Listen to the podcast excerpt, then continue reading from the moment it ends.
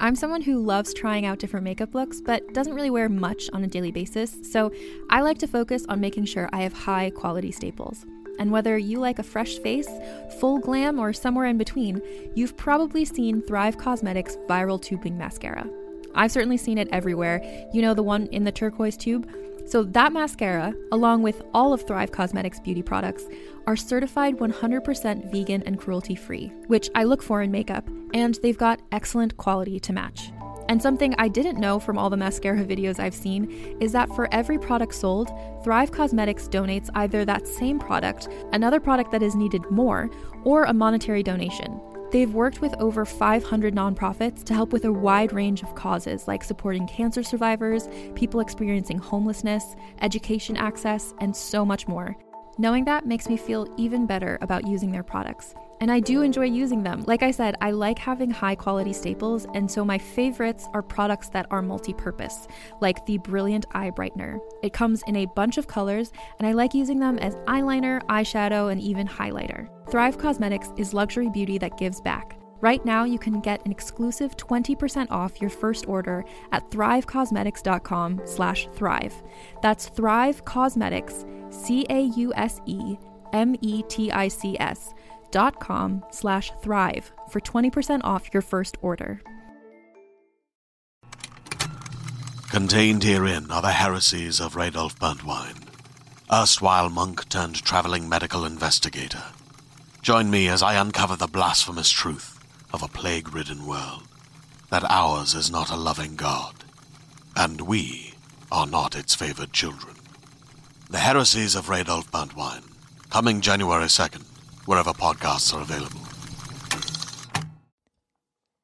Hey, Dyking Out listeners, we wanted to let you know that this episode was recorded before the allegations came out against George Takei, and this is why we'll make sure in the future we don't do anything reckless like complimenting male celebrities, because everybody has the potential to be disappointing. With that being said, please enjoy this episode on problematic gay men.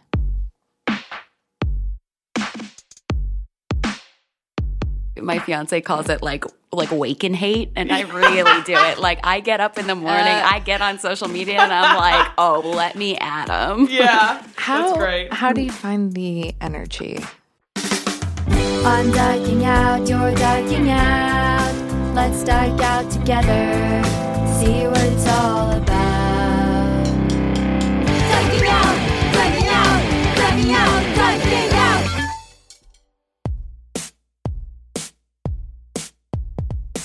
Hi, and welcome to Dyking Out, a podcast that's exactly what it sounds like. I'm Carolyn Bergier. And I'm Sarah York. And today we'll be dyking out with friend of the podcast and lady love expert, Aisha Caller. Hello. And we're going to be dyking out about gay men. Yay. Oh, did you think that we were going to invite a gay man for that? No, actually... We probably will in the future. I, I would like to do that. I'm working on, on finding the right gay man. Mm-hmm. Uh, but on this show, lesbians get dibs on everything. Yay. So uh, thanks again for everyone who's been listening and leaving us reviews on iTunes. Those really help. If you haven't yet, please do.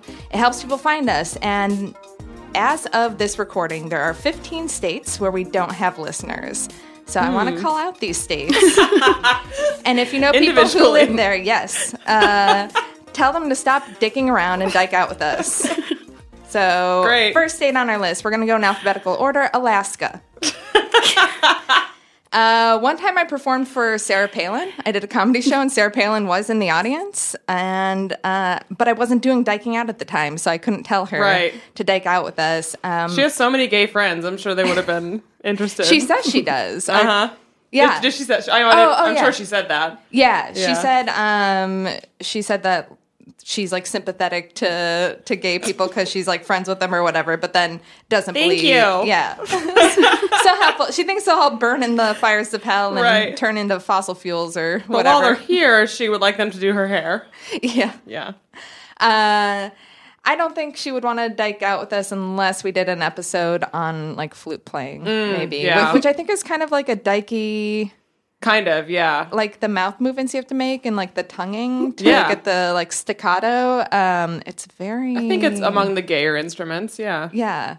Um, Uh, also, I felt like, you know, flute was always like only women played the flute. And when, yeah. when I was in high school, there was one guy who played the flute, and he was great and awesome at it. Of course, he was gay. Yeah. You know, like they, we couldn't, you can't have a straight man no. play the flute because it's, um, it would just shatter, shatter yeah. their masculinity to do that.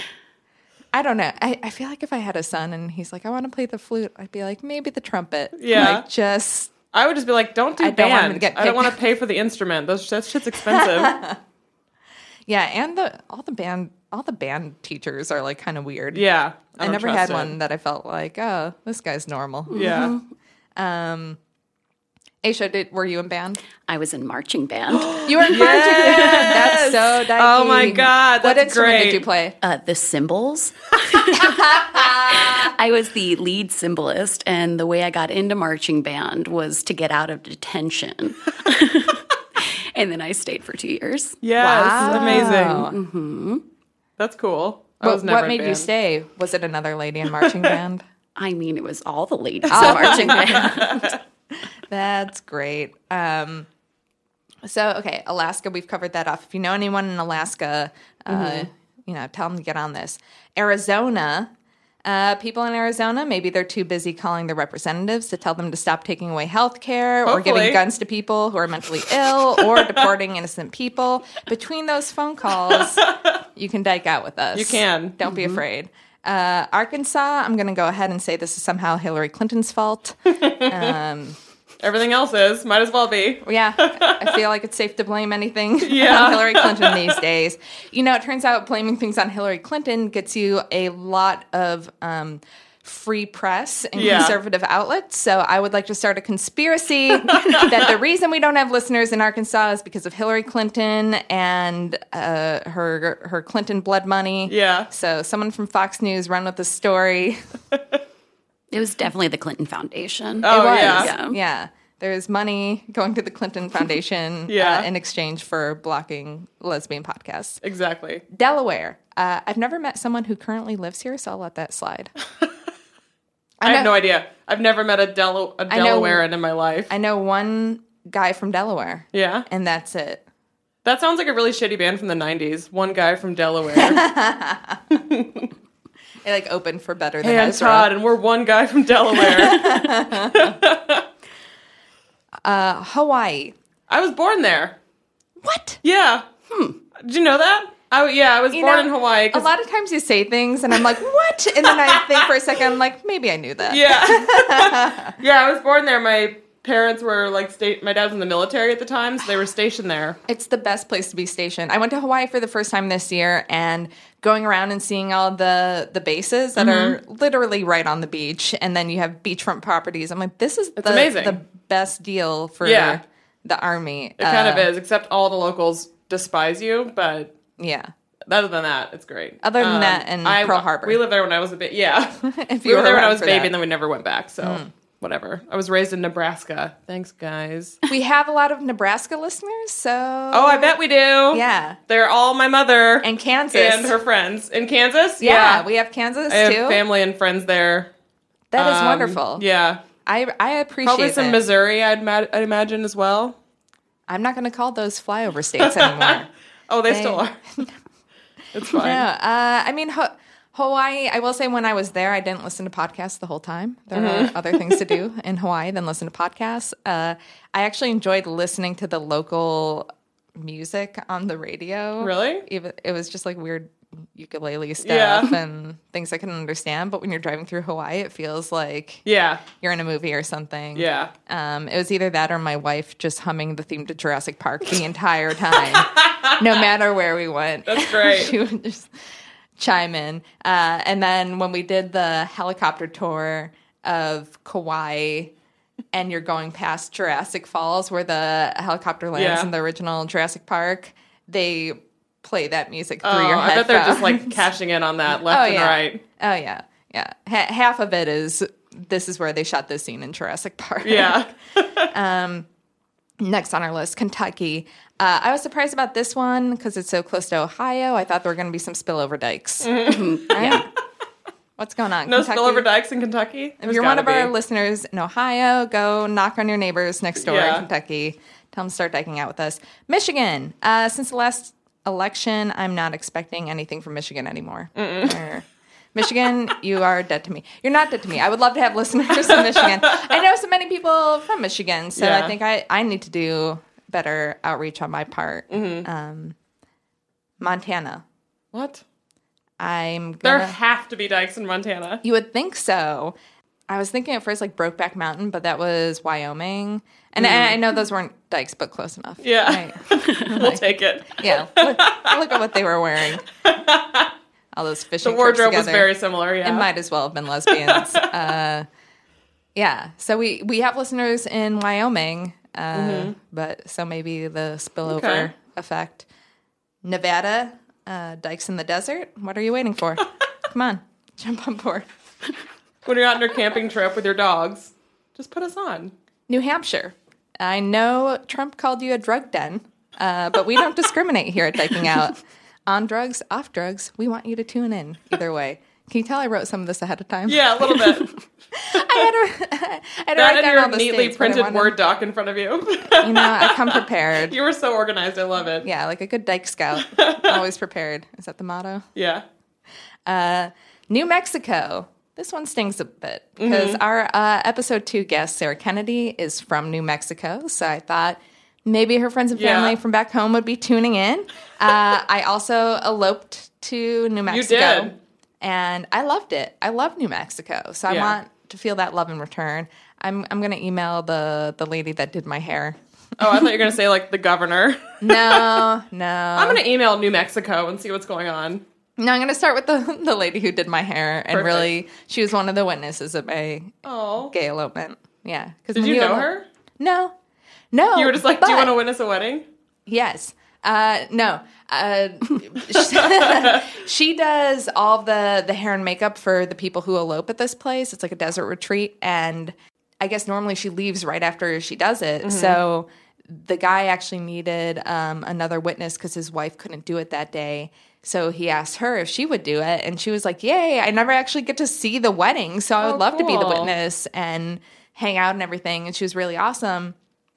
And Uh, she had grown up in, in Albuquerque, and I said, oh, I only know one person from Albuquerque. Her name's Sarah Kennedy. And she goes, oh, is she a comedian? I'm like, she knew her? Yes. Yes. Yeah. That's Sarah great. Kennedy is famous in Albuquerque. uh, I mean, she's also known pretty yeah. well in New York. She does yeah, a yeah. lot of comedy. Uh, but it, I, I thought that was funny. Yeah. Usually when you name the one person you know in yeah. the metropolitan in New Mexico area. Works. Uh, yeah, works in New Mexico. Moving on, North Dakota. I wouldn't be surprised if there are no lesbians in North Dakota. Right? No. That, that because, you know, honestly, isn't that where they're paying all those men to work the oil jobs yeah. and mm-hmm. it's become, like, super rapey? Like, yeah, it's pretty bad there. Yeah, there's there's nothing for lesbians yeah. there. um, and then similarly, South Dakota, I don't know the difference. No, there no. is none. Which one is Mount Rushmore in? Um, oh, I don't know. The middle. I think north. I think north. Really? I thought it's, it was south. Oh, uh, let's, uh, I think it's, I don't know. I think it's north. It literally could be either one. I'm going to Google this right now. Who knows? We have no listeners in Vermont. We don't have any listeners in Vermont. Fuck Bernie Sanders. You just wanted to say that. I did. Wait, can can I say it too? Yeah. Please yeah. Fuck Bernie Sanders. Yeah. Yeah. Yeah, it's Aisha and I are very much over the hashtag Bernie twenty twenty people. No. In a way that's like... What is wrong with those people? Yeah, oh yeah, they're still out there. It's unbelievable. I now mean, I feel like... It's, do you think it's more of the people... Do you feel like Bernie twenty twenty has like faded away a little bit? Or do you feel like it's it's now more the people... The Bernie would have won people? Like, are they fixating more on the... twenty sixteen or, or ahead? I'm sure they're kind oh, of the same I think in the same circle. Like, there's like a Venn diagram of like of like Bernie would have won mm-hmm. and like I don't know, probably like men who hate women yeah. on the progressive left, but yeah. want like an excuse to continue to do it. And that's right. the entirety of like Bernie twenty twenty. And it's like basically a circle. It's, it's not just even a, a circle. Oh my God. It's so bad. I can't. Yeah. Uh, I do want to say that I was right. and Mount Rushmore is in South Dakota. Oh, dang it. I totally thought it was north. My I'm, Dakota's knowledge has really slipped. I am a uh, a little bit of a trivia buff. I was on a game show on T V. Oh, once. yeah. Yeah. And then sometimes I forget about it until I'm like, oh, yeah, no, I know my trivia. Excellent. Yeah. Uh, and then West Virginia.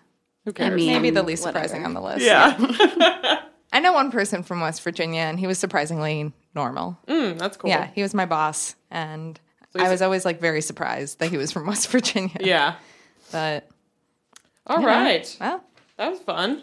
Yeah. That, uh, hopefully that list gets shorter and shorter until we have listeners in all fifty states. Yeah. Oh, we we also um, it's not a state, but we do have listeners in Washington D C. Yay! Yay. Okay, that counts. Yay.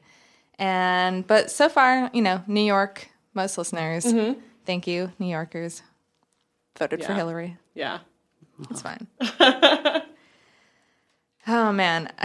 I kind of want to dive back into the Bernie thing, but but I don't. I want to just get to our, our topic. But I think it'll relate at some point later on. Yeah, but it'll probably come into things. So, mm-hmm. uh, Aisha, thank you so much for coming here to talk about gay men. Uh, to jump into this, my first question is, what's a gay man and why is Kevin Spacey a bad example of one? Oh, wow. um, okay, so... Uh, a man is a, another man. Wait, no? A, a man is, is another is man. man. I'm really glad that this is a panel of women discussing right. like what men are. Um, what is men? Which seems like really appropriate considering like whenever you look at like those panels of reproductive health, like it's yeah. always like twenty-seven white dudes and like maybe one woman sitting at the end. Yeah. Um. So I feel like this is like a good way of like reclaiming our time. Yes. Um, Yes. But, uh, yeah, so gay man, a man who loves other men. Mm-hmm. Um, and I think that I'm so upset about this Kevin Spacey thing. It mm-hmm. makes me so angry on so many levels.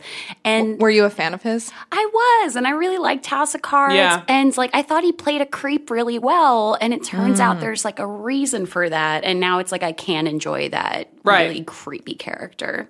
I can still enjoy House of Cards because Robin Wright. But yeah. mm-hmm. other than that, I really, looking back at that show, and I, I'm not caught up on the show. I didn't watch the the, the previous, like the most current season. Um, but there are some parallels in his character even in that show. Like this, the sort of like how they sort of dip their toes into his like bisexuality mm-hmm. with that Secret Service agent and his general like the Frank Underwood like power you know, his his obsession with power and his control of everyone around him. And then it's like, ugh, like art kind of imitated life in that way, I guess, for him. But yeah. um, I, as of today, I haven't read anything brand new about the situation. I think they might be waiting on, like, for Monday for more of kind of a news dump of, like, all the allegations about all these men, including, like, Dustin Hoffman or whatever. But anyway. Well, ha- have you heard about the... Um, the ones besides Anthony Rapp. Yeah, oh, yeah. Right, there's right, like right. I yeah. think there's like five or six now. Like yeah. the list, it's only the list is only going to get longer. Like yeah. there's no way this is there's no way this behavior was limited A to like the nineteen eighties and B to men who were because I, mean, I think most of the people forward at this point were of age when mm-hmm. it occurred. I think there are two that, including Anthony Rapp, that were like fourteen or so. Yeah, which is just. Ugh, I don't know. I think um, one he met when he was twelve. Oh yeah, I know. Oh yes, that I remember that one. Um, yeah. The guy from BuzzFeed, uh, what's his name? Adam Vary, I think, is the writer that is like kind of the one who keeps breaking all these stories. But he said it best when he said Kevin Spacey's figured out a way to weaponize the closet, Ugh. which is like a really depressing sentence to read.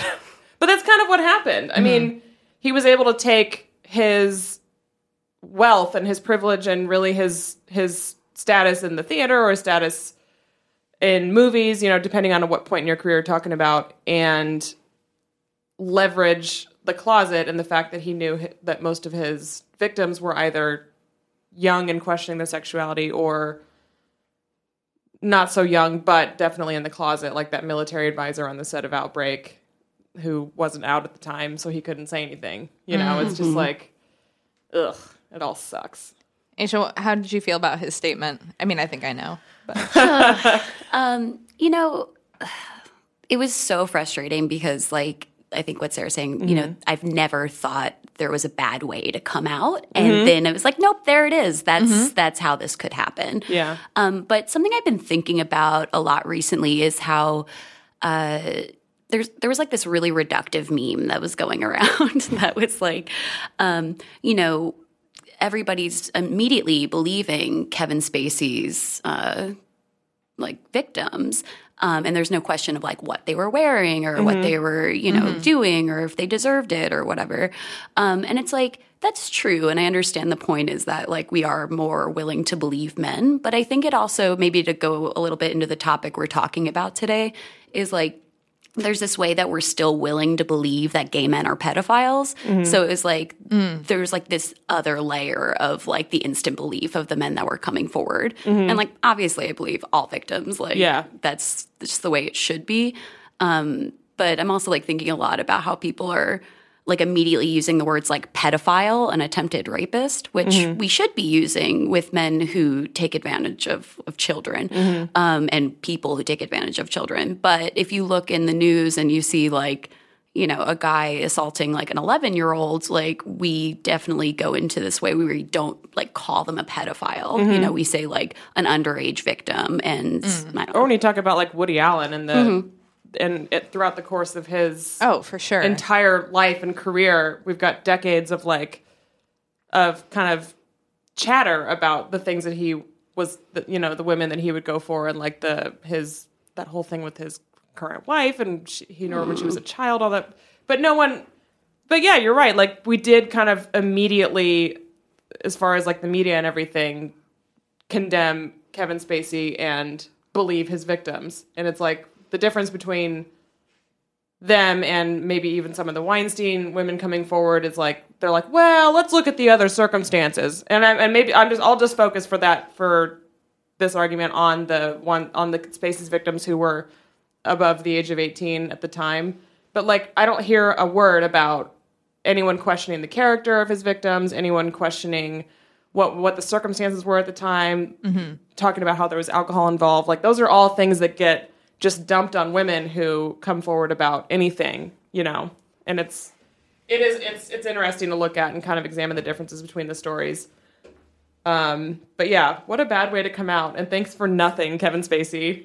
And you're not invited to any of the parties. You're not in the club. Your your application has been denied. No. I also didn't like when he said, I choose to live as a gay man now. Yeah, thank like, you for oh, that. How cool of you to, to make that choice. Yeah. Has nothing to do. So now all of our like email forwarding relatives are like, see, it is a choice. Like yeah. it just it did it did nothing but just like spray lighter fluid on the fire for people who already believe that it's something that we just consciously are like, you know, a, a decision that we're making, and not to mention the people who equate pedophilia with homosexuality. Yeah, and and he also kind of had a, a chunk of it where he. Kind of protected himself almost from future allegations, being like, I know that. Uh, because of rumors I've heard or things like that, that more stuff might come out, or I don't know, but but like positioned it like, mm-hmm. oh, there'll be there might be stuff that comes out, but it's not true, or it's just yeah. rumors or mm-hmm. something. And I'm like, like no, dude, you're just man. going through your mental category of all the stupid shit you've done, and yeah. you know what's gonna happen. Ugh, I don't know. I just like, I already, I don't know, like I already kind of have such an issue with. Some of the ways that gay men, like their particular brand of like misogyny is different and is never mm-hmm. quite examined or called out. And not that, not that he's done anything, obviously he hasn't done anything to or with women, but it's still just kind of an example of like the way that men kind of, even, even gay men can like rise above, like their, their privilege can still protect them in ways that like, that women like will never ever get. Like he'll, I, I'm firmly believe that Kevin Spacey will still get work. I think we're gonna collectively forget about this, and I think he'll be fine. And I think Harvey Weinstein's gonna be fine too. I just, I really believe that that's what's gonna happen. I, I think that wealth and privilege are too powerful. I, maybe not Weinstein. I don't know. Yeah, I, I think Weinstein. Weinstein's pretty much. I think he's the Cosby of yeah. the uh, of this latest movement. Where, yeah. um, but you know, even Cosby after like thirty, it. Allegations was still going yeah. on tour, and, and he still gets. I think he's, he's not too. in jail. Yeah. He is not in jail. How yeah. is that he's possible? He's never going to go to jail. Yeah, he's not in jail. Uh, he was, I mean, I think Netflix or I forgot who for a while until people were like, no, stop it. We're still going to put mm-hmm. out a show with him. Uh, Harvey Weinstein, I I think he might be over with, but I think Kevin Spacey will be another Mel Gibson where yeah. they where they forgive. It might take a little more time, yeah. Mm. But like, yeah. yeah, I mean, look at Mel Gibson. Mel Gibson has a movie coming out like right now. He does, yeah. I saw a preview for the movie. I was like, why is Mel Gibson in this? Do yeah. you not remember? Why is he doing anything? Like the the stuff he has said and blames it all on you know alcoholism. I know we're kind of getting off topic yeah. from gay men. We're just talking about well, men being terrible in general, and some of them happen to be gay. But um, some, but the ones that are gay, I mean, even you even see it like in. I'm sure all of us can think of like an example in our personal lives of. Interacting with a gay man who, because they they are a part of this marginalized community, they sort of hide behind that in a way that absolves them of any like consequences for mm-hmm. some of the mean shit that they say to women. You know what I mean? Like, sure, for calling women names or for uh, saying things that ha- would it come out of a straight man's mouth would, would be just bald faced misogyny, like awful, awful things. And they're like, well, I'm just a bitch. No, no, no. No, you're just a terrible person. Like, you still have to be a good person. Yeah. Even if you're a gay person. That That is something I experienced at my last job. I worked with a gay man who was very misogynistic, and he would do all these things at work that were so inappropriate, and had a straight man done any of them, would have probably been let go mm-hmm. or taken to task or something. But it was like, oh, that's just him, you know, he's just kidding, yeah. blah, blah, blah. I'm like, no, no, no, no. Just because he's gay doesn't mean I want to hear about the very explicit details of his sex life, mm-hmm. you know, uninvited. I don't want to hear about him, um, you know, walking around his apartment, jerking off in the morning. Mm-hmm. And like, why, why should I know that? Why should I know that? Uh, and he was sort of my my superior, so I'm like, this is so uncomfortable for yeah. me to have this uh, this information. And then he was so sexist all the time. Like one time he bought, um, this sounds you're gonna be like, where do you work, Carolyn? Uh, he bought Barbies and Legos as like prizes for a meeting, and the girls got Barbies Stop. and the boys got Legos, and I was. Furious, and everyone was like, oh, like it's not a big deal. If you want a Lego, Carolyn, you can get the Lego. I'm like, that is not the point. Yeah. That is not the point. That's bizarre. Yeah. It's, Ew. Like the problem ugh. here is not me not getting the toy I wanted. yeah. Yeah. I'm not an eight-year-old at McDonald's. Yeah. That's not what this is. Oh, man. Yeah, I just I think that there's a particular type of misogyny that I've that I've experienced and that I've seen from particularly from gay men, that needs to be called out more and is not. Like, they're kind of this group of people who literally just are never called out for their bullshit because men don't want to call it out because men just don't want to call anything out. And if they did, maybe, I would imagine maybe straight men are afraid of being accused of like, oh, you're just, you're picking on him because he's gay or whatever, so they just don't say anything. Women don't call it out because they don't, especially straight women, I feel, don't see it as... For, you know, they don't take it for what it is, which is misogyny and bullshit, but it's like, oh, it's just Steven. Like, that, it's not it's not cute. I'm going to back up and say that straight men don't call it out because they never call out people Anything. being uh, misogynistic. Or not never, but very, very rarely. So whether right. it comes from another gay or another straight man, they're not going to be like, yeah. wait a minute, maybe you shouldn't be fat shaming every woman in your office, yeah, you know? So I was uh, I was looking into the history mm-hmm. because I wanted to come prepared. Yeah, um, I'm in grad school. Yeah, uh, uh, but I was looking at the Gay Liberation Front in mm-hmm. the seventies in the U K, right? And they're the ones that got together the first gay pride. Um, and if you look at it, it was started like nineteen seventy, and it was gays and lesbians aligned, right? By seventy-one. Lesbians were gone, like they had left the group, and it was because mostly it was completely taken over and run by the gay men in the room who would then like attach on like a women's issue at the end of like every discussion, and women mm. weren't like given the the space or the time, and like I mean basically we're yeah. still just being treated like women in like a male dominated group. So yeah. you saw like women's break like women's lesbians break away and like start forming their own groups, and so there's like ways that we see alliances between gays and lesbians, like during the AIDS epidemic, right? Mm-hmm. Like we showed up, like we came to ACT UP, we like did a lot of like the rallying calls. You mm-hmm. know, we did a lot of stuff around marriage equality. But I was also stopping to think, and this is like throwing the timeline off, but I was like, you know, where were gay men at like Seneca Falls? You know, mm-hmm. it's like if you actually want to like support like women's rights or lesbians in your group and you want to like show up for oppression and recognize that all of our oppressions are tied and whatever, like where were you? Mm-hmm. And I didn't have to be out. I know it was illegal, but yeah. I could have showed up. Yeah. Yeah, it, it's interesting because it's like society puts gay men and gay women in the in the same bucket. Mm-hmm. You know, they're like, oh, you guys are gay. If it was a, I don't know, a lunchroom or something, like yeah. all the gays would have to sit together. We'd be at the same table. And be at the same table, but maybe not talk to each other. Um, yeah. And it, it, it's that kind of, you know, being this sexual minority that brings us together and makes us feel like we should be able to to get along. But then once we're kind of in the sandbox together, we realize our our differences yeah. are really pulled apart because, you know, we don't have those relationships with men and they don't have those relationships with, with women. And just also very... I mean, it, it's stereotypical, but interests are usually mm. very different, very different personality types. Um, maybe not personality types, yeah. but, but you know what I'm saying. Yeah. I, I don't know. It's it, it's weird that we're it's like we're supposed to yeah. be together, but then but we but we're we're like we're just sort of at odds, like in so many ways with each other, even though we shouldn't be, but we shouldn't be.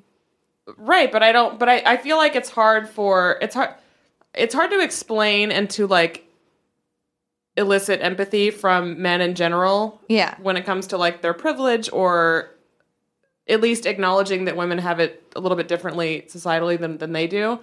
But getting a gay man to I've, I've I've had so much experience with gay men who will not recognize their male privilege simply because they are.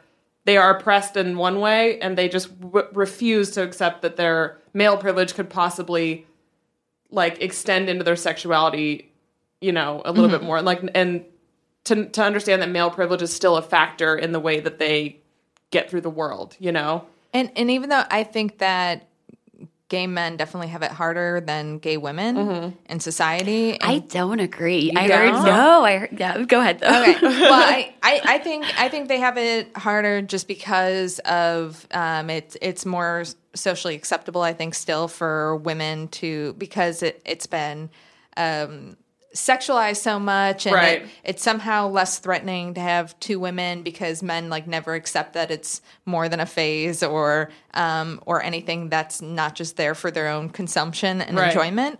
So it's kind of like put over to the side, but then men the the culture of masculinity is so prevalent that to go against that I've I just always feel like more more men are closeted, or they get yeah. bullied more, or uh, they they have a harder time. Yet male privilege is so strong yeah. that they still have an easier time. Like, you know, if you how many um, gay man C E Os are there compared to lesbian C E Os? Or oh, even just women in general. Right. Or yeah, right. yeah, even just women in general. You you know, gay men are still able to be big producers in, in mm-hmm. Hollywood or in the music industry, like Dave Geffen, and then yeah. you have um, Bryan Singer. And what what's his name from um, American Horror Story and all those shows? Oh, Ryan Murphy. Yeah. Ryan yeah. Murphy. Um, I can't think of one like lesbian media mogul aside from Ellen. Mm-hmm. And she's not a a director or producer. Like, she's more obviously in her own brand and her own show and everything. Yeah. But yeah, I mean, how do you, how do you feel about the whole gay men have it harder than, like, what's your, what's your take on that? So I think a lot of the ways that um, gay men um, experience homophobia and a lot of mm-hmm. the roots of homo- homophobia against gay men is like rooted in misogyny and like hatred of women, right? So like the things that that really trouble straight men about like gay men or even about their own sexuality whenever they are like, ooh, maybe I didn't hate that as much as I thought I did. Mm-hmm. Yeah. Um, is like it makes them, you know, closer to being a woman, like, and they know yeah. how they think about and treat women. So the, the idea that they could be, you know, a bottom or like, mm-hmm. you know, the, the way, I don't know, just like some of the ways that we, like, uh, you know, that movie that came out that was like, Do I Sound Gay? And it was like, at the yeah. end, he was like, oh, people hate, like, gay voice because it's, like, replicating, like, style patterns of, like, a generalized, like, female voice mm-hmm. or, like, a valley girl or the way women talk.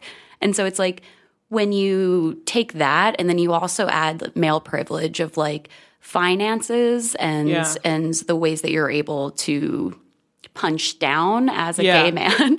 like, yeah. I just think that, I don't know, like lesbians and like trans people like definitely end up like a lot worse off than, yeah. than gay men. Mm-hmm. Though I would agree that it's a, much harder for a man to, uh, you know, say, hey, I'm bi. Yeah. But that also comes back to like what's acceptable to the straight male gaze. Mm-hmm. Right. Because that's ultimately what what determines, you know, the male gaze is such a powerful thing and that It it kind of it forces people to kind of stay in a box. I, I do think it's harder for it's way harder for men to explore their sexuality and then kind of live like it's harder for men to explore with the same sex and then ultimately just decide that they're more attracted to to the opposite sex than it is for women to do that. Like women mm-hmm. do that and everyone calls it like college exploration or whatever, but if men do that, then they can sometimes be, like, really rejected by straight women, who, mm-hmm. you know, forever. Like, once a straight woman learns that a man has explored with another man, it's like, oh, well, then no.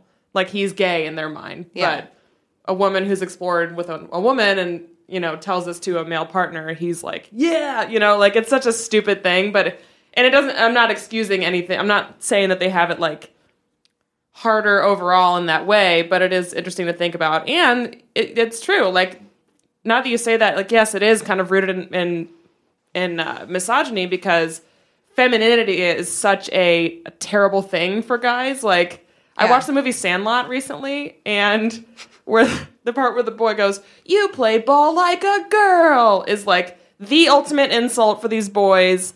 Like, doing anything like a girl is such an awful thing, and that is kind of where homophobia comes from in a lot of ways for, like, towards men. Yeah. Um, yeah, and I guess I'd never really thought of that through those through that lens, but there's just like a certain type of hatred that I've I've witnessed and experienced and seen from gay men that to me it's different than like there's like the the man-hating lesbian stereotype mm-hmm. that I definitely fall into, but, but the, not like I mean I don't know. It's it's always one of those things that I say like with an asterisk, but I've met gay men who literally just hate women, mm-hmm. like, and won't even, and make no qualms about it, and will not, and will say that yeah. outright, and experience no social rejection from women. Yeah. Whereas if I just shouted, "I hate men" all day, men would be like, "Well, fuck you," like, you know what I mean? And you'd be banned from Facebook, right? yeah. Mm-hmm. Seriously, if I say men are trash, I get an email from Twitter or whatever. Yeah.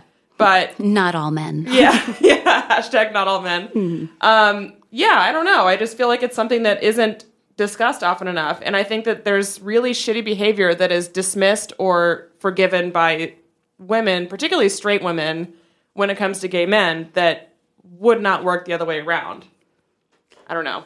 I just think it's bizarre, and I think that it's like it's interesting to see how this whole like the Spacey thing has kind of brought that out a little bit, and like I just can't get over the fact that he chose to lump in his coming out with. Oh, my God. I literally, I will never, ever. I hope that's etched on his grave. Like, I really hope that follows him forever. Like, I will never forgive him for that. No, never. You know, for, for me, I always used to be more friends or have more gay male friends than I did female friends for a very long time. Mm-hmm. The first person I ever came out to was a gay man. Mm-hmm. And he, at the time, was, like, my best friend. And But then this this really weird like toxicity kind of developed later on in our relationship where he he had a way of sort of collecting women as his little, like, kind of his just little tag-along, like, playthings in a way. Like, fruit flies. Yeah, like yeah. his little fruit flies oh that would God. just, like, hover in his orbit. And I think the fact that I was a lesbian and getting more comfortable with myself over the years and not really dealing with this shit anymore was kind of the end of our friendship. But he always, and probably, st- I mean, I haven't talked to him in years, but he probably still has this, like, little rotation. He had, like, a rotation of these straight women who would just put up with his, like, verbal abuse and his, like, his garbage behavior. And a lot of this is just that he's a shit person. But there is a lot of that that kind of ties back to his sexuality and the things that gay men get away with saying and doing to to women in kind of this, like, under this guise and this protection of their sexuality. And I hate, like, saying that they're protected by it because I feel like that's that's clearly not something that protects them or us or anyone, you know, in an, under normal circumstances. But I really think that it's time for sexuality to stop protecting particularly cisgender gay men from their bullshit. Like, I'm just yeah. over it. I'm absolutely yeah. over it. The yeah. two gay male friends that I have that are probably listening know that I believe that they're the exception, but because I do, I really do have a couple of friends who are amazing in that, and and you know, and don't really fall into things we've been talking about. But overall, I just really think there's a problem, and I think it needs to be talked about in the L G B T community and resolved and called out more often. I mean, I think this is, like, a really great example of, like, how intersecting identities, like, affect your privilege and what mm-hmm. people do when they feel disempowered. So, you know, a white cis guy who happens to be gay, right, is always, like, recognizing that maybe there's this little twinge of homophobia that's, like, holding them back, right? Mm-hmm. And so, like, one way to, like, reassert power is to punch down, yeah. is to make sure, mm-hmm. like, well, I'm still better than all the women in the room. You know, I'm yeah. still, like, I still have that power. And I think that that's where a lot of that comes from.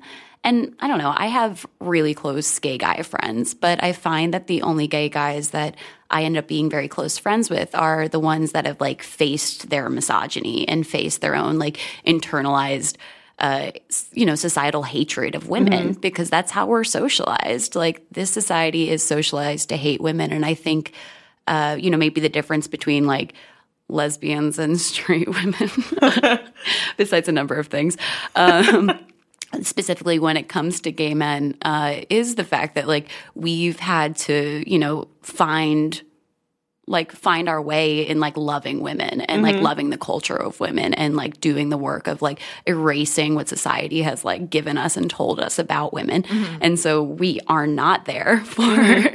our gay brothers if they're going to, like, I know I'm not supposed to curse, if they are not going to be there for us. I already yeah. said fuck Bernie. Yeah, so. That's oh, true. Yeah, I forgot I about fuck Bernie up top. That just seemed like okay. Just to reiterate, though, though fuck Bernie. Are you ready to shop? Rakuten's Big Give Week is back. Get fifteen percent back at hundreds of stores, and it's all happening this week, May sixth to May thirteenth. It's the perfect time to shop for everything on your list for spring and summer, like clothing, outdoor gear, and travel. I know I'm using this week to stock up on some warmer weather essentials at Ray-Ban and Ulta, and I love that Rakuten even helps me save on travel at sites like hotels dot com. Rakuten really is the best way to shop, and you can save even more by stacking cash back on top of deals. Plus, during Big Give Week, that cash back is bigger than ever. With Rakuten, membership is free, and when you sign up and shop today, you get an extra ten percent cashback boost. That's an extra ten percent cashback on top of the fifteen percent cashback. You won't see higher cashback rates than these. Go to Rakuten dot com or download the Rakuten app. R A K U T E N. Shoppers get it.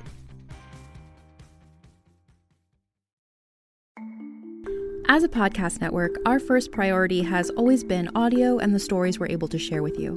But we also sell merch, and organizing that was made both possible and easy with Shopify. Shopify is the global commerce platform that helps you sell and grow at every stage of your business, from the launch your online shop stage all the way to the did we just hit a million orders stage. Whether you're selling scented soap or offering outdoor outfits, Shopify helps you sell everywhere. They have an all-in-one e-commerce platform and in-person P O S system, so wherever and whatever you're selling, Shopify's got you covered. With the internet's best converting checkout, thirty-six percent better on average compared to other leading commerce platforms, Shopify helps you turn browsers into buyers. Shopify has allowed us to share something tangible with the podcast community we've built here, selling our beanies, sweatshirts, and mugs to fans of our shows without taking up too much time from all the other work we do to bring you even more great content. And it's not just us. Shopify powers ten percent of all e-commerce in the U S. Shopify is also the global force behind Allbirds, Rothy's, and Brooklinen, and millions of other entrepreneurs of every size across one hundred seventy-five countries. Because businesses that grow, grow with Shopify. Sign up for a one dollar per month trial period at shopify.com slash realm, all lowercase. Go to shopify.com slash R-E-A-L-M now to grow your business, no matter what stage you're in. Shopify.com slash realm.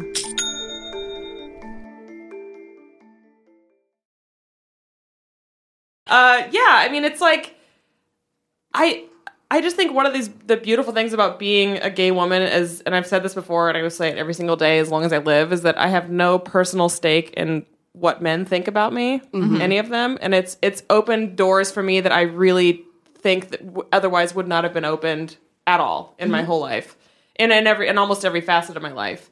Um, and I think the difference, though, in say in me saying that and a gay man saying the best thing about my life is that I have no personal stake in what women think of me, is that there is that punching up and punching down thing that's mm-hmm. important to remember. And, like, mm-hmm. it's like it, when in writing sketch comedy. Like, you need to punch up for it to be funny and not shitty and problematic.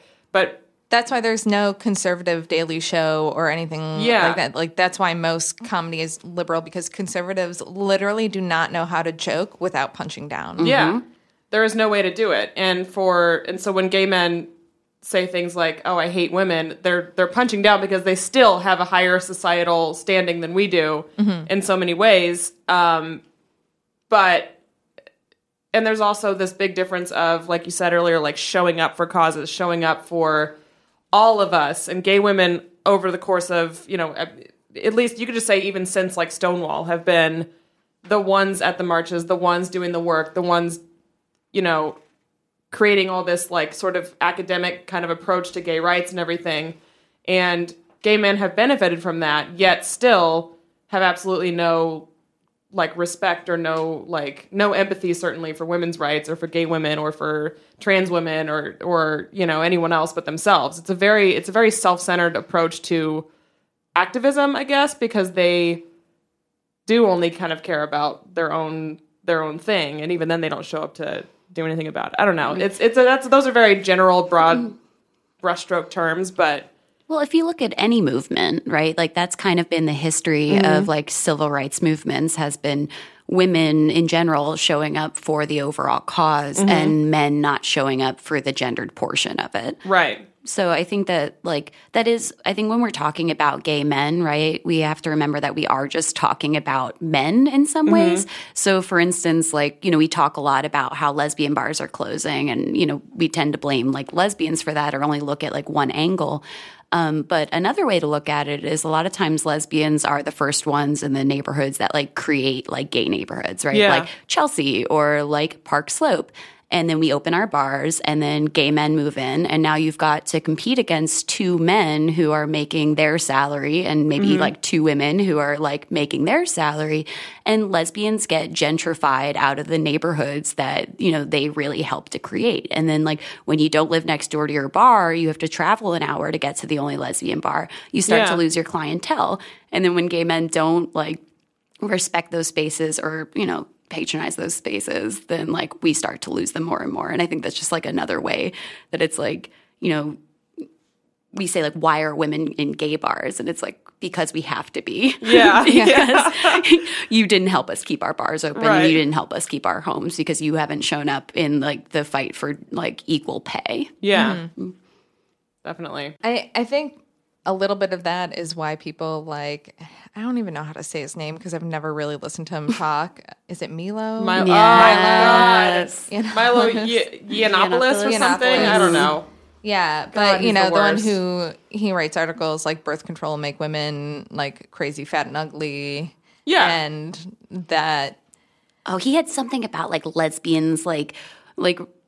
he said something really hard about lesbians and then how we're always just, like, hanging on to the, like, finely embroidered coattails of, like, the men's movements. Oh, oh God. Like, yeah. he, he's the he's worst. And, and, you know, and I, I do think it's apart from from him being gay, but that, that gay misogyny does play a part in it. But he's mm-hmm. also uh, very much this, like, self-hating, so much internalized yeah. homophobia that he has to go out and, you know, think that if he spews enough of this uh, false bullshit, then um, the straight white men will accept him and not put him in the camps when yeah. that's where yeah. things lead to. And and I was just reading, I looked it up right now, that he was dropped from his op-ed deal with the Daily Caller, which is the Daily Caller one of those white supremacist I think it is. No? I, I don't know that it's like, like Stormfront, but yeah. I think it's okay. adjacent. Yeah. Uh, and he he wrote a column, was fired right after it, um, but it was about Kevin Spacey, and then he was writing things like that, um, claiming without evidence that straight people in America are more likely to be fired for their sexuality than L G B T Americans. Yikes. Come on. People do anything just to assimilate like, to, like, straightness and to keep that. Although, I mean, but I guess that in that sort of, like, right-wing troll world, that's kind of what you have to do, I suppose, to keep your brand alive or whatever the hell it is he's trying to do. But those are things that, honestly, oh, like, God. Calling women, like, fat and ugly or whatever, that's the shit That's the shit that gay men get away with saying in real time. Like, like yeah. they celebrity say culture. These things. Yes, yeah. like mm-hmm. Perez Hilton and, like, you know, I don't think Billy Eichner would be... if. Imagine if Billy Eichner were straight and his show where he's basically street harassing people and everyone thinks it's so funny would be like, I just think it you, wouldn't be as funny. If It he was would not straight. Be as funny, but that's the yeah. thing. It's like, but he still, he actually blocked me on Twitter, which I'm very proud of. Aww, Billy what? Eichner blocked me on Twitter like two years ago because I called out oh, his dumbass show this. For what it is. Cause he had this, he was there, he was doing a promo for Billy on the Street and it was one of those things that just kept playing. And it was a clip of him basically harassing this woman, and she was a, a not a conventionally attractive woman. She was overweight, and she was it where was he like, asked if she was a squirter. No, okay. was, I'm sure. Oh. See, that's, that's another thing I'm talking that about. Straight yeah. men can't go up to women, right? If they're squirter. Yeah, and he was like chasing her down with his microphone or whatever, and she kind of turned around and just said like she said no or something, and she kept walking, and he just like made some noise after her, and that was like the ten second promo for his show. Yeah, and I and I, I I think I retweeted it, and I said something like, "So you're basically," I don't remember what I said. I basically called out his show for not being funny and a and a glorified form of street harassment, and then he blocked me. Yeah, which I was like, "Oh, so you can't take criticism, and your show sucks, and I hate you, Billy Eichner." I want to be on record saying that. Oh man, I don't care if it loses me a job. I absolutely cannot stand Billy Eichner for that. For, just for that particular show, because I really think it's just, he, a lot of it, if you actually look at it, is just him going for and punching down on people, usually women, who just to like look stupid on his show. I just think if he was a straight man, he'd be no better than like, like Tucker Max or the Barstool Sports guy or like any of these God. Other losers who Ugh. Made a career off of just making people feel shitty. Yeah. Yeah. I can see that. Mm-hmm.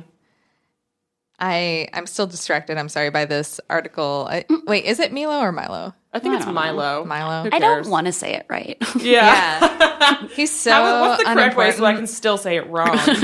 yeah. Um, it, and it's weird that he's commenting on the Kevin Spacey thing, because I thought there were... Weren't there allegations for for him with some yes. type of, yeah, mm-hmm. underage? Uh, I don't know. I'm sure they got swept under the rug somehow. Behavior. So um, he said, once upon a time, a teacher might be fired for being gay. These days, you're more likely to be fired for being straight. He what? So then he says, women's basketball is ninety-eight percent lesbian, per Stanford player Candace Wiggins. So... Um, So he's like, that's like an actual thing he's passing off as statistical truth because someone someone else said it. Oh, and then he said the locker room stench must be ungodly enough on its own. Oh, Jesus. Yeah, but that's I hate him. But that's okay, the thing is that, a, like, he's obviously a troll, yes. But mm, yes. again, you have not said anything so far that I don't think I would hear out of like your average white straight says, or I'm sorry, white cisgender gay man. Yes, yeah, so in that's New York what I was City. Reading because I feel like this is like brunch like, talk. For those gay kind guys. Of like, comments, yeah. yeah, would be you know yeah. riffing about how bad vaginas smell, right? Yeah, like, which they smell like that's right. like that's like always the insult, right? Like yeah. if like women walk into gay bar, it's like fish, right? Yeah. Like we're always and it's like why are we why are we saying fish, guys? Like yeah. come on, what come is on. Your problem? But the, I don't know. I just think it needs to be it needs to be called out more often and, and loudly, and it's not because there. Are, I think that you can sort of hide behind your oppression in one way to shield you from others, which is, was sort of mirrored, I guess, in the Kevin Spacey thing. Um, but it's okay to tell a gay man that he's being an asshole, mm-hmm. and not and it not and it not be really about his sexual and not be. Like, well, that's, well, you're just being a bigot. No, no, you're just, you're terrible. Like, stop being fucking terrible. Mm-hmm. And then, I don't know. It's just, I've always felt that there's this, like, shield that gay men sort of hide behind in their shitty treatment of women that has to come down. It has right. to stop. Well, even just uh, one of, I was talking to one of my friends about the topic of this show, and she was like, she's a, a bi woman, and mm-hmm. she's like, I can't tell you the number of times a gay man has gotten drunk and, like, grabbed my tits.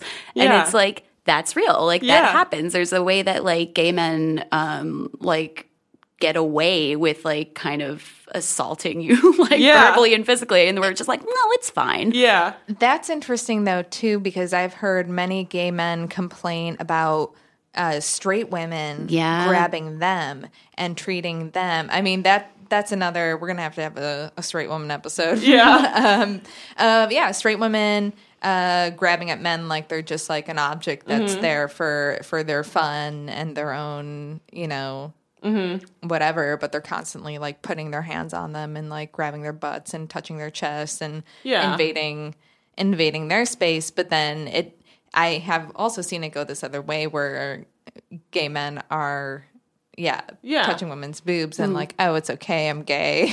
Like, type it's thing. Really not okay. No. I think that this is also a time to talk about, like, intersectionality, mm-hmm. right? Like, yes. feminism, we've had to do a lot of work to, like, um, reconceptualize, like, how we practice our feminism, like, specifically as, like, white feminists, right? Mm-hmm. And, like, confronting, like, uh, the racism that has, like, existed in, in feminist movements. And I think that, you know, the future of gay rights um, and the future of, like, L G B T rights really has to be centered in, like, similar intersectional conversations, right? Mm-hmm. Like, how do we acknowledge that, like, yes, you do experience oppression, like, as a gay man, but you also contribute to the oppression of the women around you. Mm-hmm. Like, you can you can experience privilege and oppression at the same time. Yeah, and it that's magic. Be, yeah. Can have both. Yeah. Yeah. Mm. I don't know. I think it's going to be it's going to be a matter of, like, having important conversations with gay men, and like I don't, I don't want anyone listening to this to think that I that I'm not like here for the overall cause. Like, yes, we are all subject to the same, really the same like legal bullshit that we're dealing with. Mm-hmm. I mean, all mm-hmm. of L G B T rights are sort of lumped in as far as constitutional rights go and everything.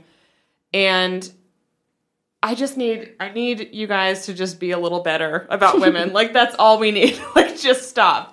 Well, you're still it, you're not you're not helping. And there are enough gay men who I think do show up and mm-hmm. and yeah. do help, and uh, a lot of my guy friends come to mind, but they're not hanging out with the problematic one. Like, right. They've kind of also recognized that that this kind of gay man is is toxic and yeah. not and says things that, that I don't agree with, and it's exhausting to be around them, so I'm not going to be there and, and educate and call them out or anything, because I don't want to deal with them as much as lesbians don't right. want to deal with them. Yeah. I mean, I think, I don't know, just as much as we need, like, we need just, we need straight men to stand up for women when it counts, or, you know, when it, like, to their friends and family and everything, I think it's also important for gay men to kind of, like, stand up to their to their groups, to their gay guys, to yeah. their friends that they, they don't maybe see as much anymore because they don't like the things. But you need to, they need to call it out. And they need to say, yeah. like, this is bald-faced misogyny, the things that you're saying, and why it's not okay because we're gay. Like, yeah. It's just not. Yeah. Ugh. I'm exhausted. I'm just exhausted. Where, it's like I where do you think where do you think our commonalities are? Um, that's a tough one. I oh. mean, I mean, I think we we all suffer, right? Yeah. When we when the patriarchy wins, right? And that's inclusive of gay men, yeah. like, and I think even just men in general. Like, I'm definitely not someone who has a lot of empathy for men ever. Yeah. Um, that's what I like the most about you. Thank you. Um, but I do think uh, that, you know, like the, the gender roles, right? Like men not being able to like be emotional mm-hmm. or being able to cry or being able to like embrace like other sides of themselves or other interests or like how quickly we don't let, you know, young boys like wear pink because mm-hmm. God forbid someone think that they're a little girl, you know? And like all of this kind of lends itself to like we're all being oppressed by this thing that you think is like holding you up. And mm-hmm. we need you to like acknowledge that this is actually something that's bad for everyone. And mm-hmm. I think that like some of my like gay male like best friends are some of these these men that have like pushed aside some of these gender roles. Like they don't you know, they don't do the no fats, no femmes, you know, whatever mm-hmm. garbage. They've like, you know, I guess decolonized their mind. They, you know, embrace the fact that they're an emotional male. They embrace like the women in their lives for, you know, being challenging and being smart. And, and I think that when we all do that work and we all try to meet each other in the middle, like that's mm-hmm. kind of like the best of, of, you know, gay and like lesbian relationships. Mm-hmm. It, it is an interesting thing that many... or a, a certain uh, sect of gay men, they hold up these women as, like, the idols in their lives. So mm. Judy Garland and Bette Liza Midler. Minnelli. Yeah, yeah, Liza Minnelli, Bette Midler, um, Carol Channing. Cher. Maybe that's yeah. just me. um, you know, Madonna, Gaga. Yeah. And the, these Beyonce. Women's are, yeah, yeah are, are queens, and they're sacred to them, and they... You know, yeah, uh, yeah, yeah, yeah, the Yas thing, and Yas then, culture, yeah, and then also probably the the women in their lives have been the ones who are probably like most uh, sympathetic to their struggles, yeah. Yet misogyny still still reigns, right? It's like don't don't lean on women emotionally for everything and for you know. The support that you need for being who you are, and then turn around and just kind of shit on us and call us fat. Like, it's just, it's yeah. it's a very simple thing if you think about it. Yeah. It's just the shit that they get away with saying is infuriating because it's the kind of thing that would be like an immediate, that would elicit an immediate reaction if it were a straight man doing it. Mm-hmm. What do you guys think about drag culture? Um, I don't know enough about it, honestly. Um, it's been in the back of my mind the, this whole time thinking because yeah. I I used to go to a lot of drag shows. When I lived in Atlanta, they had great drag shows. And because I I do like the I, I love the the performance. I love um I, I was telling Sarah before, before the show, I felt like I was a gay man that turned into a lesbian just in terms of, um, you know, my, my whole life I've, like, idolized Madonna. Mm-hmm. I loved Broadway, yeah. you know, and I I do love, like, the same kind of gay icons that that they love. And I was always like, oh, I have so much more in common with, with gay men until I got older. And then I was like, nah, I'm a lesbian. Yeah. I'm a dyke. uh, But um, so so yeah, I would go to a lot of these shows, but I would find it very problematic, uh, especially the hosts of these drag shows Ugh. Are so mean, and it's also just like yeah. this mean, mean humor. And a lot of just shitting on women, yeah. lesbians, always the butt of the joke. Uh, and oh, I think that's why I subconsciously don't inclusive. Go to drag shows. Yeah. Like I, I think I'm like, ugh, no, because the, one of them just going to call me out for being some big dyke in the audience or whatever. But then, and then I also really dislike when women perform drag, um, specifically as drag kings. So I would be uh, at this lesbian bar I used to go to in Atlanta, and then we'd be like, oh no. It's drag king night. Get out it. Like we're leaving. We're finding yeah. another place. And why? What was what was wrong with it? You know, one, I don't find it as entertaining, but two, it's like, oh, women acting like men. Blah. Like yeah, no, like, I don't I don't want I'm trying to avoid men. yeah. And I I don't know. I don't know uh, what it was, but for some reason I did not enjoy it as much. And then I actually would have been asked to um, host a burlesque show as a in, in drag.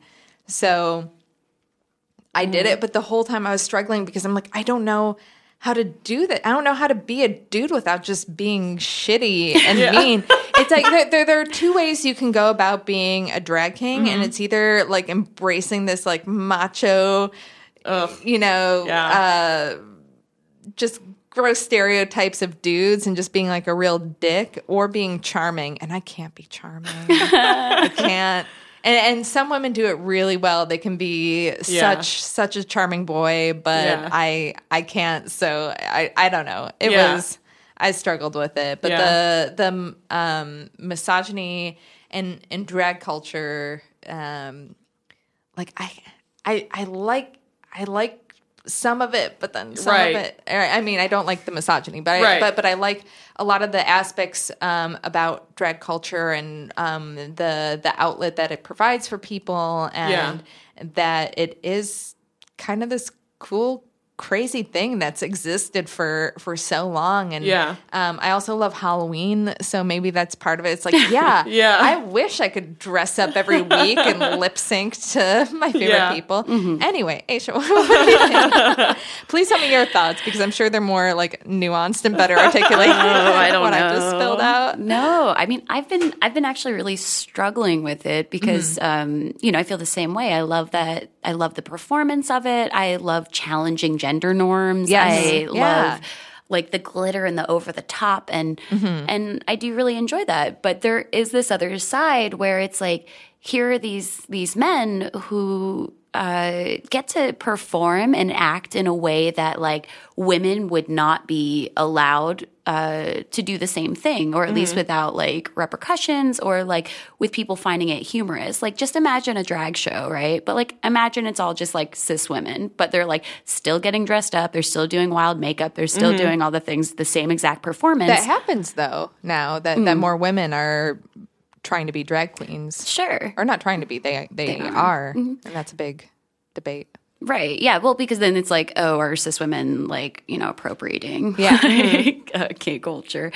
Um, but I do think, I don't know. I don't know what to, I don't yeah. know what to think about it. Sometimes I think it's just sort of a caricature version of like the shitty things that cis gay men say about women. Mm-hmm. But it's like, oh, it's funny because he's in a wig. Like, I don't know. It's like, I I feel like I'm sort of not, I whenever I at find myself in any sort of drag performance, I kind of feel like I shouldn't be there. Like, I'm just like, uh, I don't know if this is for me, or am I going to get picked on because I'm like a big six foot tall dyke in the audience? But sometimes I've I've seen drag performances that just get really bitchy and really, really just like mean, like mm-hmm. mean about women, and like, you know, calling each other cunty and things like that. Like, it's just, I don't know. It's, it just, it, it bothers me in a way that's hard for me to articulate, but I kind of know it when I see it, like with that mimicking women in a way that's like not empowering at all to women at all. It's, if anything, it's like kind of punching down in, I don't know, mm. but, it, but I do agree that it, ha- that it is an art form that has allowed probably countless people to be themselves in a way that they couldn't before. Yeah, and to express their, their yeah. more feminine um, yeah. side. And and I guess that that's like the, I'm like, oh, I understand why why gay men would want to just really uh, lean into drag culture and get to do that and do all the things that they've been told they're not supposed to do. Mm-hmm. But then uh, when women do it, I'm like, no, but men are toxic. Why? Yeah. Why? Don't explore that. Don't, which is terrible. And yeah. I apologize to anybody that's non-binary or yeah. not identifying as female. Um, but it, but my gut reaction to it, that, yeah. that is it. Another thing I was thinking about that uh, I, I've had people over the years ask me, you know, w- why do some gay women want to look like men? Or why, why do some uh, gay men have to be so feminine, you know? And I I think that it's less that we're trying to be like men or they're trying to be like women, and we both share this rejection of the of gender norms. Yeah, mm-hmm. That's all it is. And it's more pushing away from that. And because that's something we share, um, it also makes us a lot more different. So where lesbians are like sensible footwear. Um, we do love you know. a sensible piece of footwear. A yeah. sensible, like, boot. uh, no makeup. I mean, I, I'm wearing makeup right now, and I usually do. But, uh, but you know, many lesbians yeah. are like not, whereas like gay men are like, no, I'm not going to be this like schlumpy yeah. American dude that just walks around in, you know, cargo shorts yeah. with, with a beer gut, and like their bodies are their projects. Yeah. And that they like groom themselves, and they're like, no, I'm going to look fabulous. I'm not yeah. going to be okay with the way that, you know, men can get away with just looking like George Costanza and yeah. still date models, you know? Yeah. And nobody questions it. Nobody's right. like, all these women are too beautiful for Jerry Seinfeld. yeah. Who also, side note, uh, somebody brought up, and I didn't know this, that when Jerry Seinfeld was thirty-eight, he picked up a seventeen-year-old high school student in Central Park and dated her for four years. What? Wow. But you'll never hear about it. Never. For four years. Gross. A seventeen-year-old. Ew, I didn't know that. Yeah. How see, old is he now? He's like, what is he, sixty? Probably around yeah. there, yeah. Gross. Yeah. I hate I hate when people say, why, like, are you trying to look like a man? I'm like, no, I'm, I just look great. But I I don't know. I just, I feel more comfortable in, like, a masculine aesthetic, I guess. But absolutely nothing else about me is trying to be, like, I don't know. I just, I think that's a really bizarre thing that people kind of ask, but no one really asked me to my face that question, but I have heard, mm-mm. I've heard it. People used to ask me that a lot when I was younger. I think, like, when I had first come out specifically, like, mm-hmm. why would you want to date a woman that looks like a man? Like, why not just date a man? And yeah. there's, like, the same question about, like, strap-ons. Like, why would you use mm-hmm. a strap-on? Yeah. Just, like, all of those things. Right. And then it's like, well, how about I'm just, like, not – I'm not here for the male gaze, right? Yeah. Like, so maybe I'm trying to pick up women who like women, and, yeah. like, me wearing these, like, thick black glasses and a weird pattern button-up is, like, a way to signal that. yeah. Right. Yeah. A lot of it signal. is signaling. Yeah. For sure. And uh, it's worked out really well. Mm-hmm. Yeah. I mean, I – oh, there were many times when I was younger where I was, like, should I cut my hair? Or, uh, you know, I used to go – so this one period in my life where I was single for maybe five months, um, which was kind of a long time for yeah. me since I came out. And I wanted to go on so many dates, and I got all of, like, zero dates. Uh, and I kept, I was going out to gay bars all the time. And I said to my friend who later became my first wife, I was like, maybe I look too straight. And she goes, that's not your problem. I'm like, all right. Burn. Oh, yeah. Oh, but I was wife. like, I was like, why, why is, like, nobody, nobody ever hits yeah. on me or anything? And I'm like, do I look too straight? Is that the problem? No, it's probably because I looked, like, terrified of everybody around me the entire time and, like, wouldn't make eye contact. That was yeah. probably, maybe that was it. I don't that's know. That's great. Ugh, I still feel that way, like, when I go into lesbian bars. I think I was texting yeah. you about this, Sarah. Like, I went into uh, Cubby, um, and I was meeting my partner there, but, you know, I got there early, and I was, like, you know, sitting around, and nobody would, like, make eye contact with me. Mm. Nobody would engage with me at all. And I even, like, went to the bar, and I had, like, asked somebody if, like, a, a seat was taken, and they looked at me like I had just, like, punched their mother in front of them. Mm-hmm. Like, they were just like, Uh, yeah. Yes, the seat is taken, and I'm like, okay, okay, yeah, guys, I'm duh. like, all right, it I'm is. Sorry. It's like a and Cubbyhole is like a. It's like a lunchroom when you're not very cool. Like, when you walk in, and you're like, oh, where do I sit? Like, what do I do? Because it's it's always packed there. Everyone's so territorial. Yeah, it's kind of like Cubbyhole. Like, is a visual representation of, like, my general discomfort in dealing with large groups of lesbians, and over the years, and how I've I've always kind of had kind of a hard time developing, like, close long-term friendships with gay women, because I wasn't invited to the little cliques. Like, it's very, yeah, it's it's such a cliquey, like, kind of high school arrangement there. It's so interesting to see, and anyone listening who is in New York is probably very familiar with what I'm talking about. Or you're one of the perpetrators who doesn't let us have a seat. Yeah. Whatever. It's all these like old dykes that get there at like four p.m. and post up at the bar and then act so annoyed when I have to reach over you to grab my drink. It's like you're you're sitting at the bar and this place is ten square feet. I don't like Hubby Hole. I have a. Uh, I, I, go I on had like some a friends coming. We could have an episode about that place. Yeah, I think we will. Uh, I, I had some friends coming from out of town, and they're like, "Oh, should we all meet up at Cubby Hole?" But it was like a lot of people. It was a college friend, so mm-hmm. it was going to be a bunch of people. I'm like, "No, we should." De- that's the worst group hang place. If yeah. you're with more than one person, good luck. Yeah, good luck. It's uh, the worst. Well, it seems like we've kind of uh, winded down our com- yeah. conversation about. Gay men, any gay men listening, I think you get the message, all right? I think you get the point any we're trying to make. Any gay men still listening yeah. after that. They're like, stupid dykes. Yeah. Just turn it off. Should have known better to yeah. listen to this podcast called Dyking Out. Um, so let's end it maybe, I don't know why I'm doing this. What? Why am I trying to be nice to gay men? Who? Our random question of the week, who's one of your favorite famous gay, gay men? Famous? Ooh. Yeah. I don't know. Um, I have a few, but I'm going to throw out George Takei. Oh, yeah. He's amazing. He's so just, sweet. Yeah. Him and all his me- I, I think his it's more just like... His tweets are so good. Yeah, his tweets and like his use of memes. It's mm-hmm. just like... It's very his charming. His use of memes, it, memes is impressive for someone of his age. I know. That's what I'm always like, wow. I think that's why he's like, like a grandpa, so and he's able to use social media in such a savvy way. Yeah. But do you think he's actually posting? Maybe not. What about you? Who's your favorite? Who's a famous gay man? Uh, I know, it's so hard. It's like, like I wanted to say Kevin Spacey, just right. but it's not a good joke.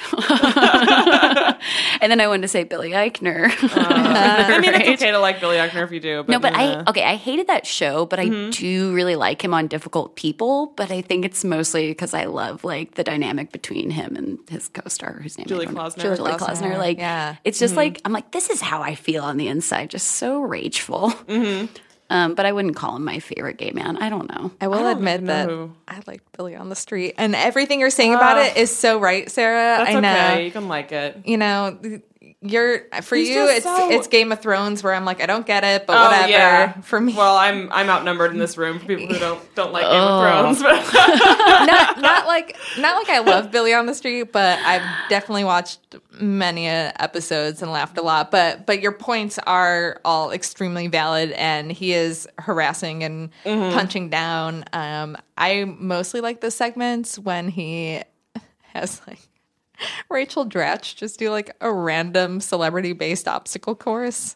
Oh yeah, I mean that's funny because very... Rachel Dratch is hilarious. But... Yeah, she's hilarious. Um, Yeah, other than that, I'm just not really here for. I'm I'm honestly struggling right now to think of a gay celebrity that I that I like. Uh, yeah. There's Same. Neil Patrick Harris.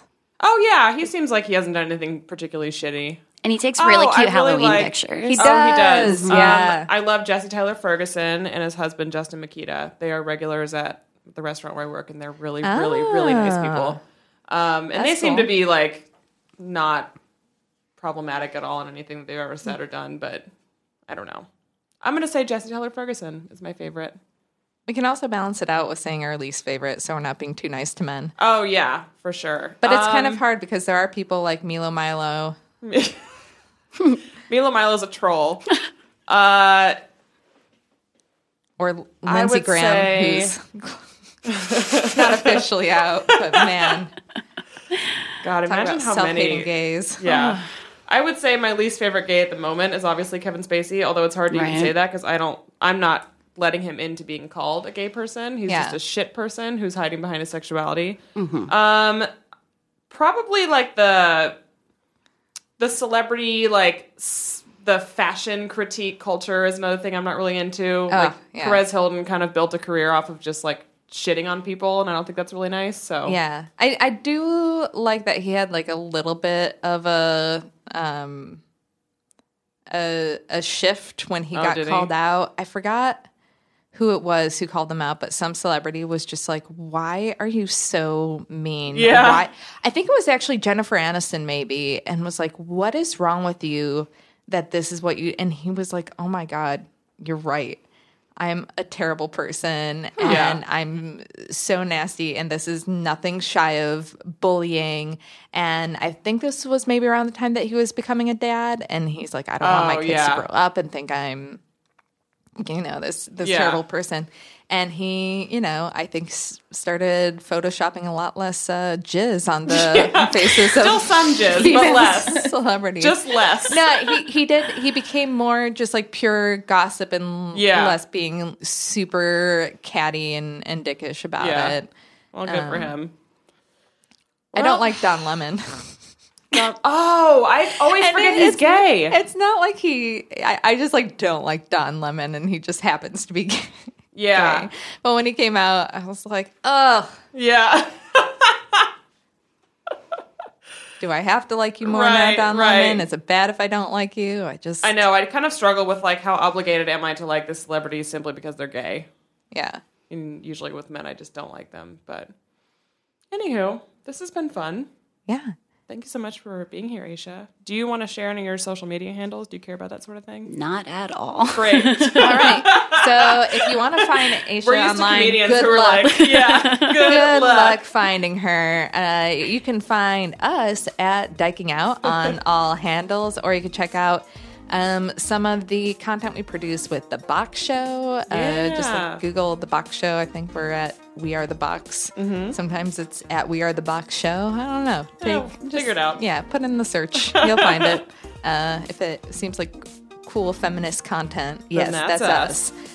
And you can find me at T G I Carolyn on various social media things. Mm-hmm. Um, you can find me not at all during the month of November because I have disengaged from all social media. Wow. But I'm going to be back on Twitter eventually at the Sarah York. I'm on the fence about Instagram and Facebook if I'm ever coming back. Thank you for dyking out with us this week. Yay, that and was every fun. Week and next week. And get your friends in those states that we listed mm-hmm. name by name. We're going to call these states out every single week until no, we're not. Uh, that was probably painful for some people to listen to. But uh, yeah, keep listening. Rate us on iTunes. Send send us an email, dyking out at gmail dot com, because mm-hmm. it's always nice to hear from our listeners. And we'll be back next week. Bye. All right, bye.